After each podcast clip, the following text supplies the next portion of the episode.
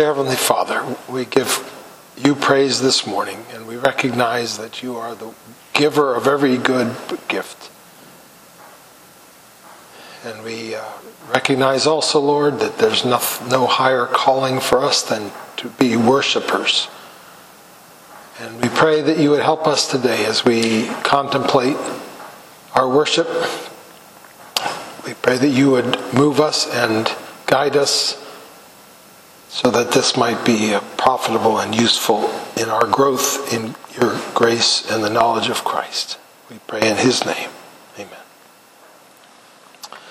Okay, so last we began a few weeks talking about worship. We're only going to do this for three, most four weeks, but I hope we keep it to three. Um, and so last week we talked mainly about preparation for worship. And so that we're going to begin to talk about the actual worship service this morning. And um, so I wanted to um, start by just saying that there's a lot of different ways that you can look at the subject of worship. Uh, we're going to look at the elements of worship, the, the pieces, what it's made up of. But before that, even more important than the elements of worship is the attitude of worship, the attitudes of worship. And um, you know we're we're uh, supposed to worship from the heart. We talked about that last week. We're, you know because we're worshiping God, it should be reverent. Um, and and little with fear and trembling, and um, and yet it should be joyful. Rejoice with trembling. The great line from, um, I think it's uh, Psalm 2. And uh, so, and I'm not positive of that, but um, that puts in a little phrase the, the sort of uh, remarkable paradox of worship and, um, you know, if you just say joy, then um, you've missed the, the magic of it. If you just say trembling, you've missed the magic of it, but it's got to be trembling with joy and joy, joyful trembling. So, um, because, first of all, we're in the presence of a holy God who you know, makes the foundations of the temple shake. And yet also, He's extended His grace to us in Christ. And we are the recipients of treasures that we don't deserve. And so it's joyful. Um, there are many ways in which our relationship with the Lord is like a child's relationship with his father which hopefully has both joy and a little bit of fear. So when we come to the question of the, or the subject of the worship service, there's not many parts to it. There's not many um, ingredients that the Bible gives us to a worship service. Um, you know, we could make up stuff but, uh, but we have always believed that, you know, we should follow what the Bible tells us with regard to what should be happening in a worship service. And so, what, you know, not thinking about our worship service, but just thinking about the Bible, what are the elements of worship that we can derive from the Bible? Some specifically from a verse, but some just from the patterns of Scripture. Who, who wants to give us one to get started? Singing? Yes, for sure. What else? Prayer? Very good.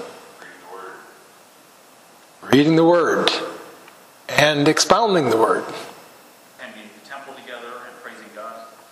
So, praising God, and that's under um, both singing and prayer, the whole idea of praising. Yeah. A little subtle thing here together. There's something about corporate worship. Yes, it's together. Jason. One thing that comes to mind is like not just worship in the context of you know group, you know worship of God by song, but also you see in the Bible in the New Testament, in the Old Testament in particular, how people would name things to show their gratitude to God. Like they would name their children, or would name places. They would you know set markers, you know, to show their thankfulness to God. Um, and that just kind of strikes me as like that's maybe not something that we necessarily think about a lot, but that is a form of worship. Sure. Yeah, and worship, of course, is a much bigger subject than the corporate gathering of God's people to worship.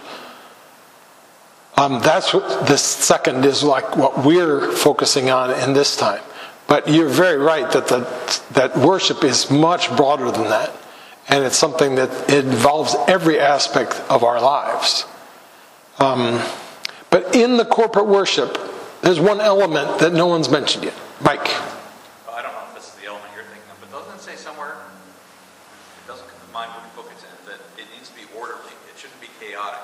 Well, yes, that's uh, 1 Corinthians 14, but uh, that's not an element of worship. That's a, I'd say, a character of worship, but I know what. It's communion, right? uh, the sacraments, yes. Yes, the sacraments, which clearly in uh, a number of places, but in especially in 1 Corinthians 11, um, it's clear that that is a part of public worship. So you have basically these these elements, and they're they're uh, and there's no special order that is given to us in Scripture of how we're supposed to structure these things together. But there's certain things that are sort of logical or makes sense. Um, it makes sense, for instance, that that uh, you know the well. Let's let's uh, let me break down this a little bit more. Let's take each of these and talk about them a little bit more. Let's talk about prayer. What are the kinds of prayer that we um, that are appropriate for and and uh, you know um, not commanded necessarily, but but fitting and expected maybe in worship. What are the different kinds of prayer? Confession of sin, Thanksgiving. thanksgiving, adoration, Intercession, intercession. Okay, so tho- all those are a very appropriate part of worship. And um, traditionally, worship is seen as a conversation.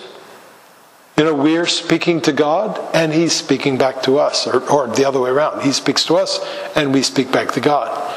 And so it, the, worship service goes back and forth. It's not just, you know, one speech that God gives and then our response. It's, it's a back and forth. Um, and so the different kinds of prayer. You know, at the beginning when we're when we in our service we praise God and we confess our sin at the beginning. And it makes sense to do that.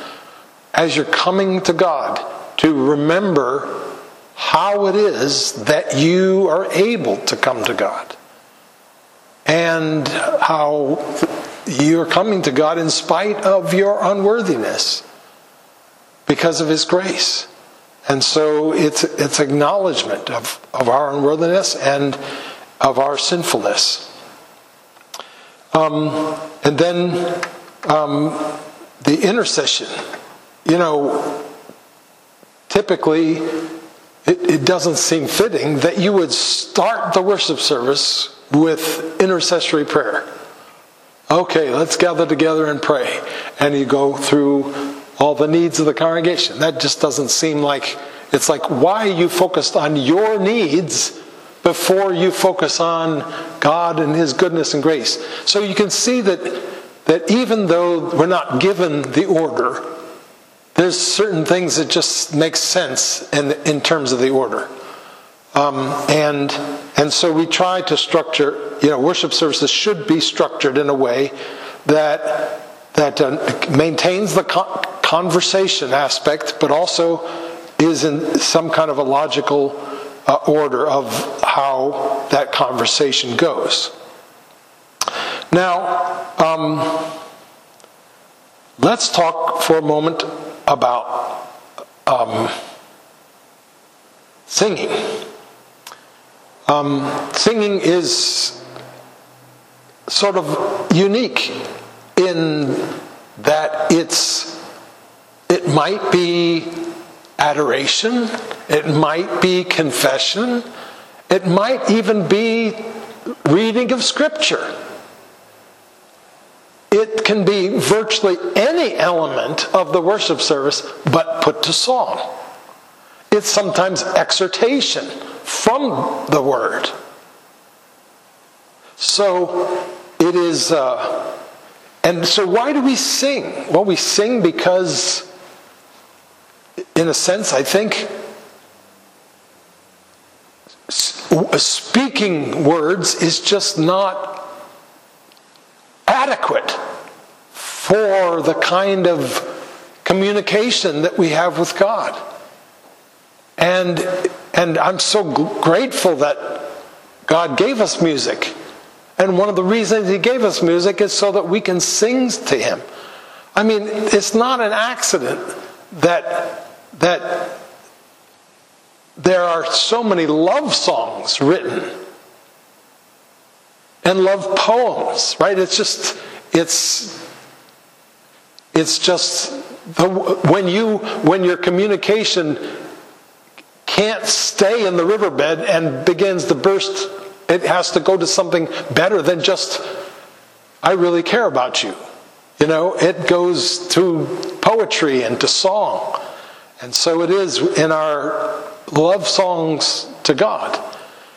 Now, interestingly, with music, um, there's there you know we have to be careful about how we do it because it's easy when we slip into a mode like music to do it the same way that we do music outside the context of worship.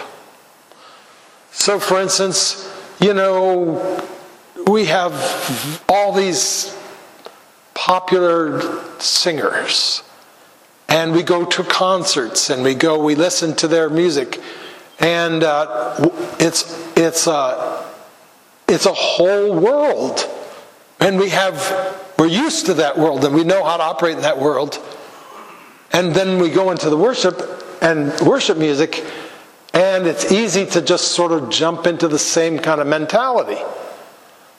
But worship is very different. Worship is not, for instance, um, one of the things that is very common in just music is, I, am not saying it in a negative way, but it's showing off. Showing off your voice.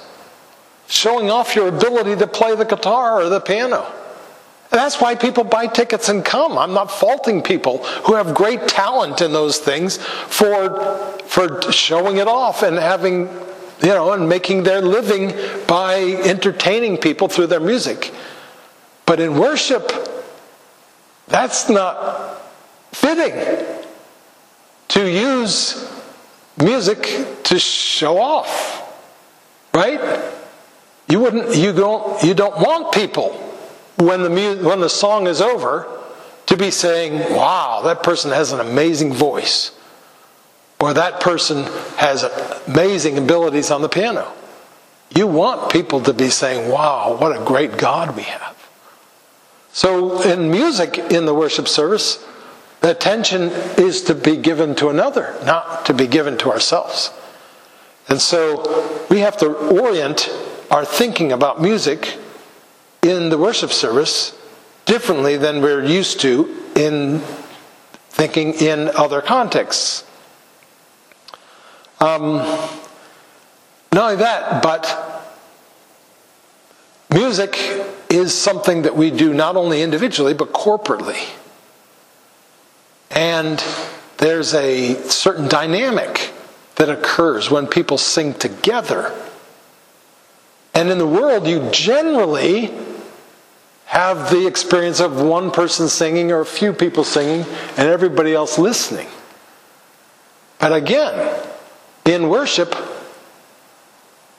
not that it's, I'm not saying it's wrong to have one person sing a song or a choir sing a song, but the general point of music and worship is for the congregation to sing to the Lord so that every worshiper is participating in the worship. Not, you know, I remember going to a. Uh, I haven't been to that many mega churches, but one I went to, I was in California for a General Assembly, and I went on a Sunday to a, a mega church that was like a stadium. And uh, it, was, it was like a basketball stadium, it was that big at least. And uh, so we sat there, and, you know, the people on the stage, you know, could have been on TV. They were tremendously gifted in their reading, in their singing, in their performing. Everything was just top notch. But the people in the pews did virtually nothing. We sat there and we watched what was going on the stage. There was one or two things that we did. I can't remember even what they were. But literally, that's all we did the entire service. And, you know, that's pretty common but I don't think that's really the direction we want to go in in worship. Because the whole concept of worship is that something people do, not something people watch. And so when it comes to singing, the thrust is, and I'm again, I'm not saying that it's bad to have individuals singing or choirs singing, but the thrust is for the congregation to be singing and singing in worship. Not singing as a performance, singing in worship. And so, you know, what's the important thing in um, in the church music? It's not, you know, everybody learning the parts, although there's nothing wrong with that. But you know, when when I'm in Gainesville Community Choir, and um, it, you know, when the when the conductor is listening to the music, listening to us sing, He's not listening for whether it sounds pleasing to the ear or not. He's listening to whether we're doing what's on the page. And if we're not doing what's on the page, he'll stop and he'll get us to do it. So if the basses are singing two different things, he doesn't really care whether it sounds okay or not. He cares that we're not doing, so half of the group is not doing what's on the page. But that's not the concern in worship. And it's not even does it sound good. Although that's important because why are we singing if it's not going to sound good? That's the whole. It's the it's words in beauty. So it should sound good. And if something is so bad that it's distracting everybody's attention from the worship, obviously you got to stop and deal with it. You know, if, if we're singing on a different key than the piano is playing, it's like, okay, stop. We got to get this together because no one's going to be able to concentrate on worshiping, or not many people anyway, um, unless we get this straight. But uh, so it's different than the way that we think about music in the world. Um, now, the way that I there's another aspect of this that I would like to address that has to, with uh, church singing um, that has to do with what songs we sing. Obviously, uh, I mean, it's a no-brainer that we should sing songs. Well, let me let me ask you: if if a church is looking for songs to sing, you know, if you're starting a new church, and uh, you're you got to pick songs that you're going to use, put in your repertoire as a congregation, and whether you are familiar with, I mean, whether you are alert to this or not, congregations have a repertoire. A group of songs that they're familiar with, that they sing. And if every week you come and the songs are new, that makes it difficult unless you're going to sing them over and over again and become familiar with them. It's fine to learn new songs, but um, so what are we going to look for when we're looking for new for songs to put in a in a repertoire of a church? Consistent with Scripture, Consistent with scripture, very important. musical. I think it's important for a song to not be too complicated, so that the whole, the Right. whole people, the whole congregation can follow along with it, and you know, not have it be a super super high pitched song or Right. super complicated melody or, or words that you don't Singable, a singable song, a singable song for everyone.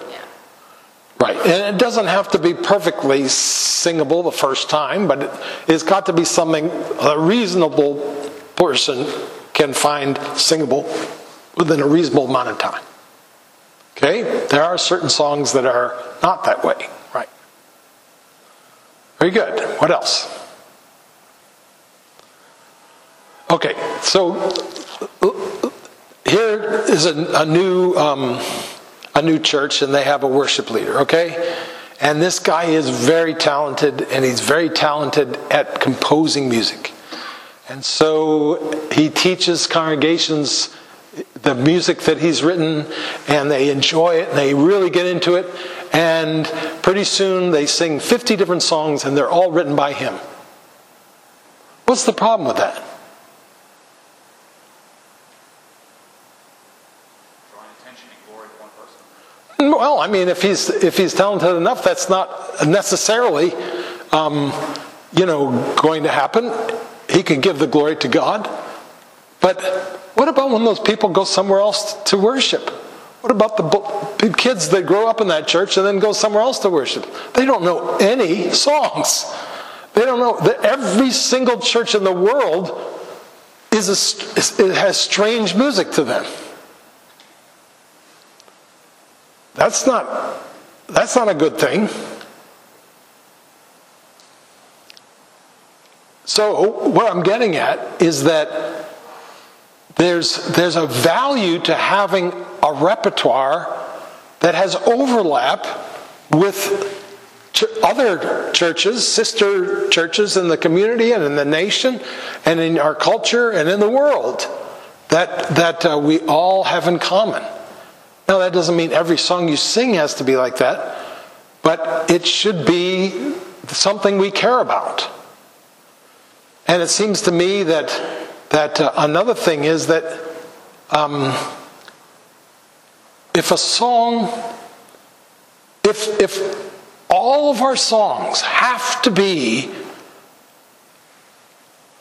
according to the style of singing that's popular today,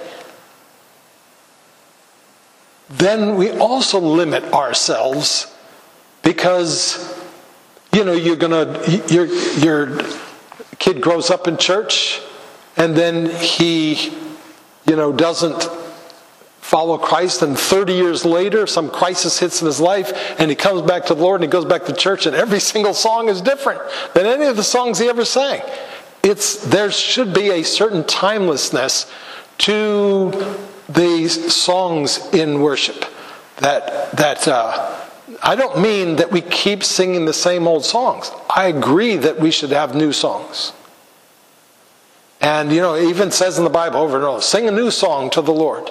The new situations, new things that happen to people. Not, not all the great songwriters are old dead people. There are great songwriters today, so you have to let them sing songs. Jordan, what were you going to say? I was going to say, this isn't really going along with style or tune, but this is why the Psalms are so great, because it unifies believers throughout time and geography. Yes. Yes.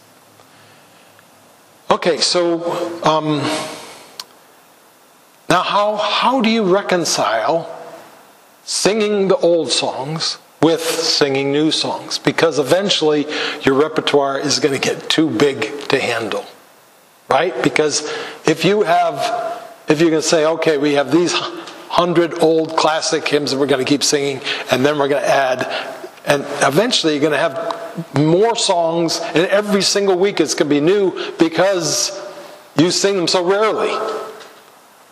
Well, it seems to me that, that the way to think about it is actually sort of the way music works in the world, too.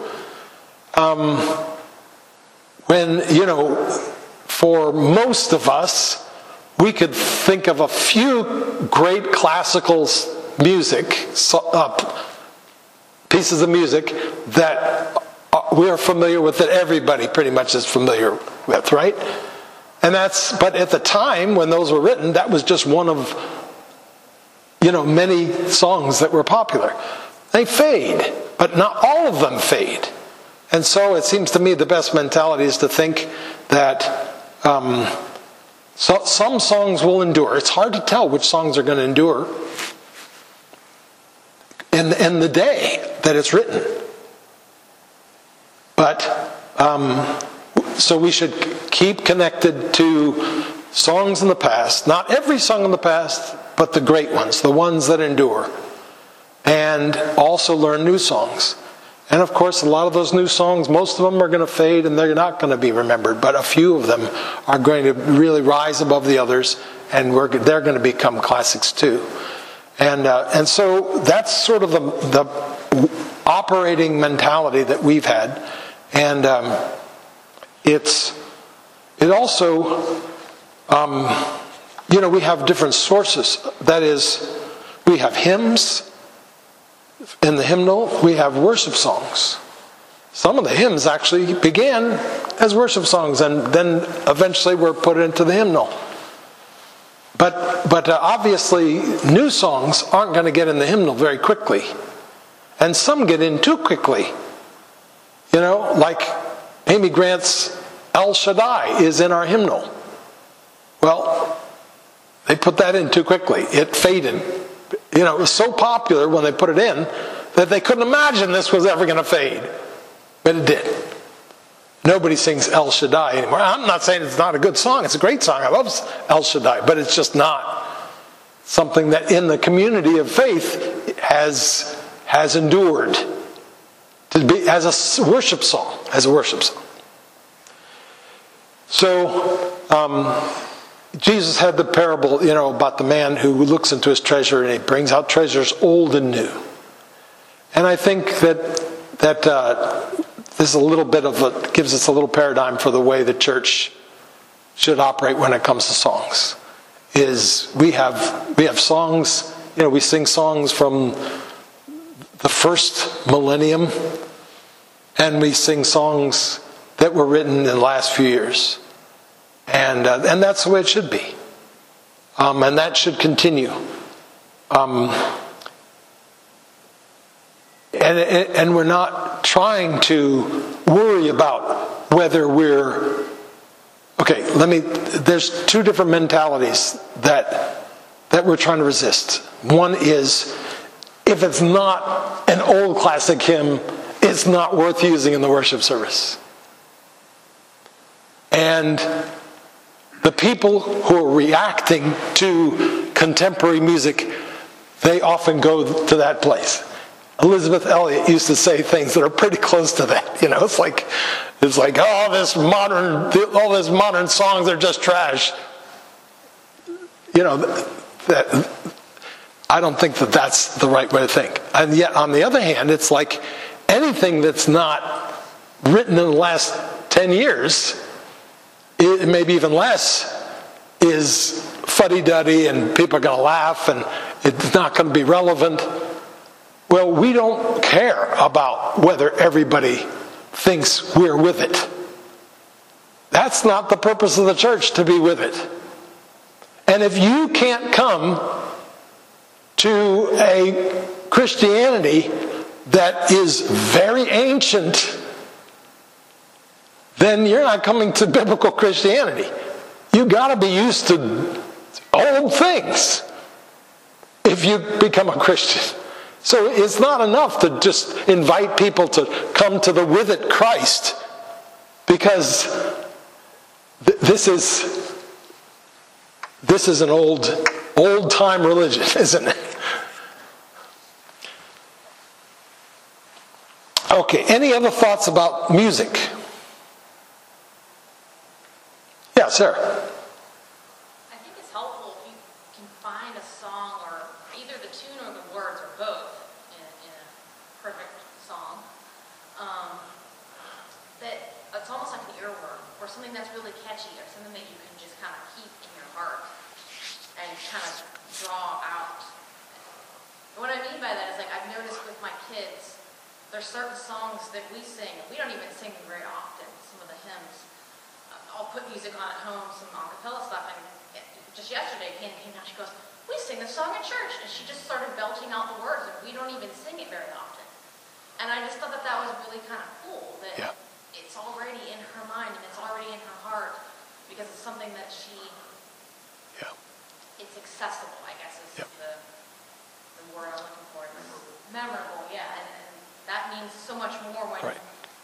You don't have to constantly, you know, you're Right. concentrating over the word and stumbling over the, the tune and the, and the syllables and the hymnal.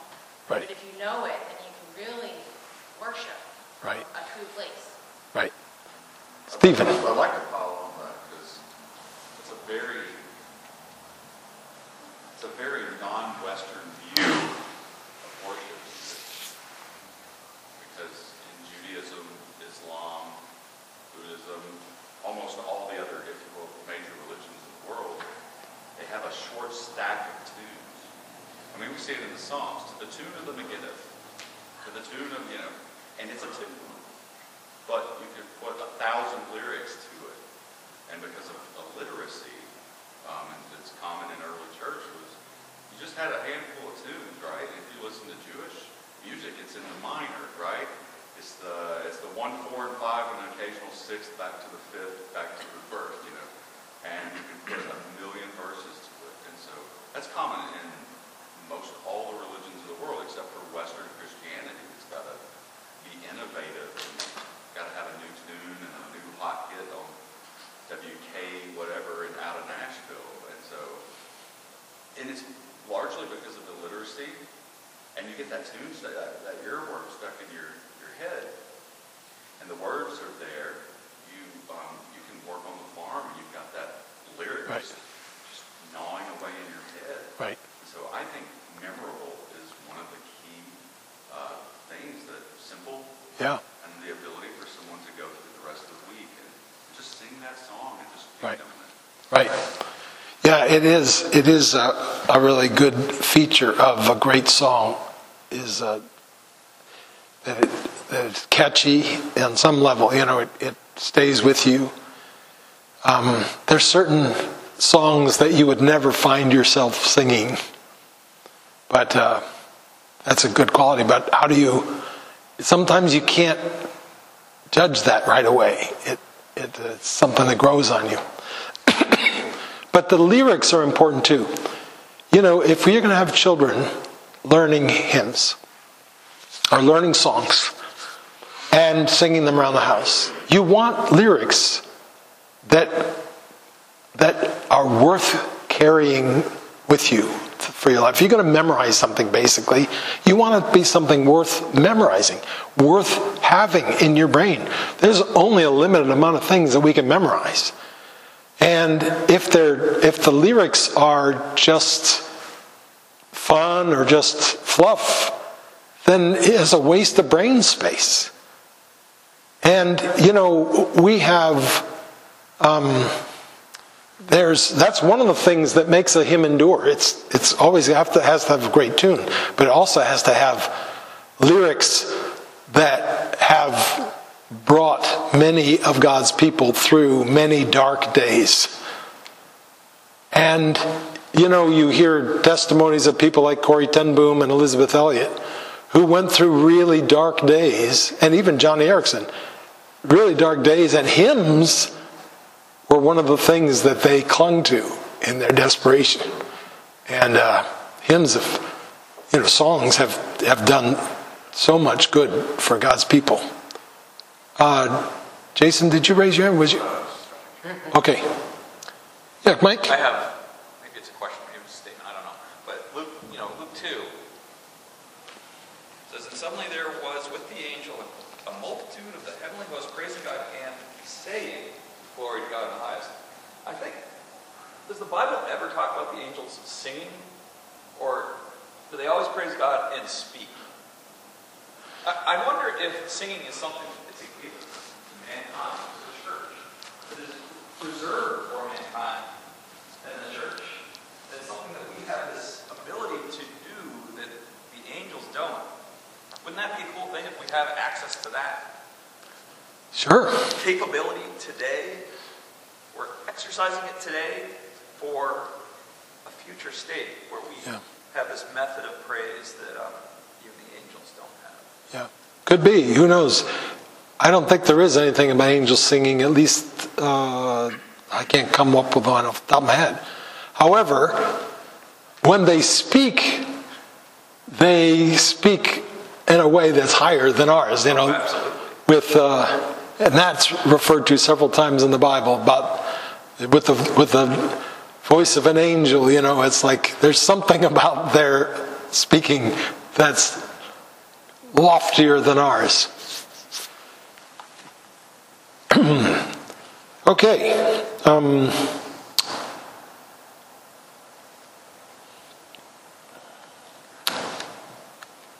some some churches um, don't believe in instruments.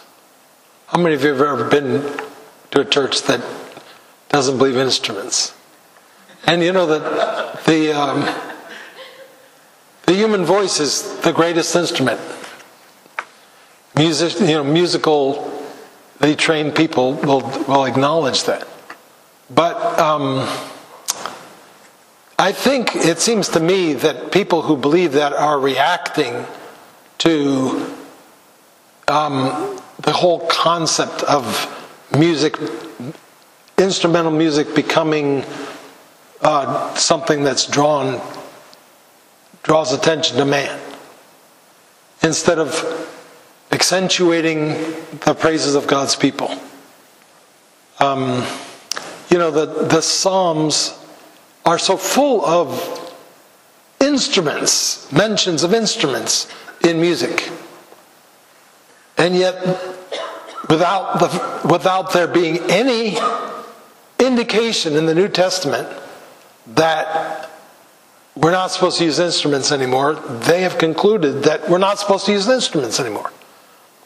They base it on the simplicity of worship in the New Testament as opposed to the Old. But again, it seems like a little bit random to say, okay, that means this goes.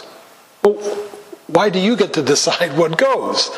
It's like, um, so it seems to me that that is wrongheaded, although if I were in a community and that was the best church in the community, I'd go and I'd, and I'd enjoy it without the instruments. So I'm not saying that somehow they're evil. I'm just saying that it seems to me an unnecessary conclusion. But it does alert us to the danger of what instruments can introduce. And there are many churches in this very community where the worship service you can hardly hear the people sing because the instruments are so dominant in the worship. And I'd rather sing a cappella, which we're going to do this morning because we don't have a pianist. But uh, I'd rather do that than have the music dominated by the instruments. Okay, so that takes us through the issue of singing. And um, one of the things I'd like to finish next week if possible, but uh, one of the things that I just want to draw your attention to is the issue of posture in our worship. Um, and, you know, we did actually, uh, way back in history, we did a, uh, a little uh, teaching, had a series of teachings on posture in worship. And, um, and we talked about what the Bible says about posture. And we talked about verses where it says, you know, about lifting up your hands in worship, about kneeling in prayer. That's why we kneel.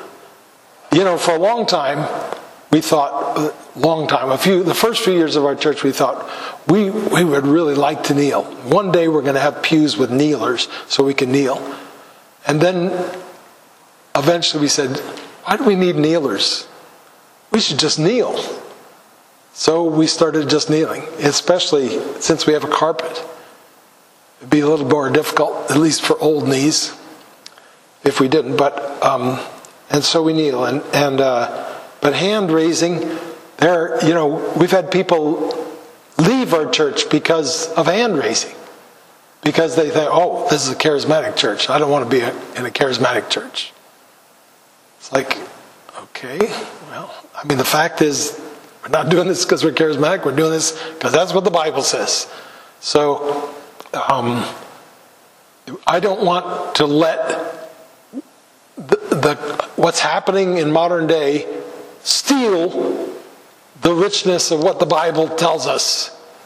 So I'm not willing to just refuse to raise my hands because some people associate it with the charismatic movement. But let me tell you one story in closing. Um, there was a guy who, um, some of you have heard this story before. There's a guy who was really eager to learn what the right posture of prayer was. And he studied the Bible, and he listened to people talking and asked questions. Some people said, you know, we should stand. Some people said we should kneel. And some people said we should raise our hands. And, uh, and he was really praying, Lord, show me what the right posture of prayer is. And he was praying this as he walked out in a field one day. And he was looking up and he stumbled and he fell into an abandoned well, head first. He was trapped in this well with only his feet at the surface of the, of the ground, with his hands beside him, completely trapped. God had answered his prayer. He had found the proper posture for prayer. That's the end of the story. The point is that the proper posture of prayer is desperation. Heavenly Father, thank you for the time we've had to talk today. We pray that you'd be with us in our worship this morning and enrich us as a result of these conversations. We pray in Jesus' name.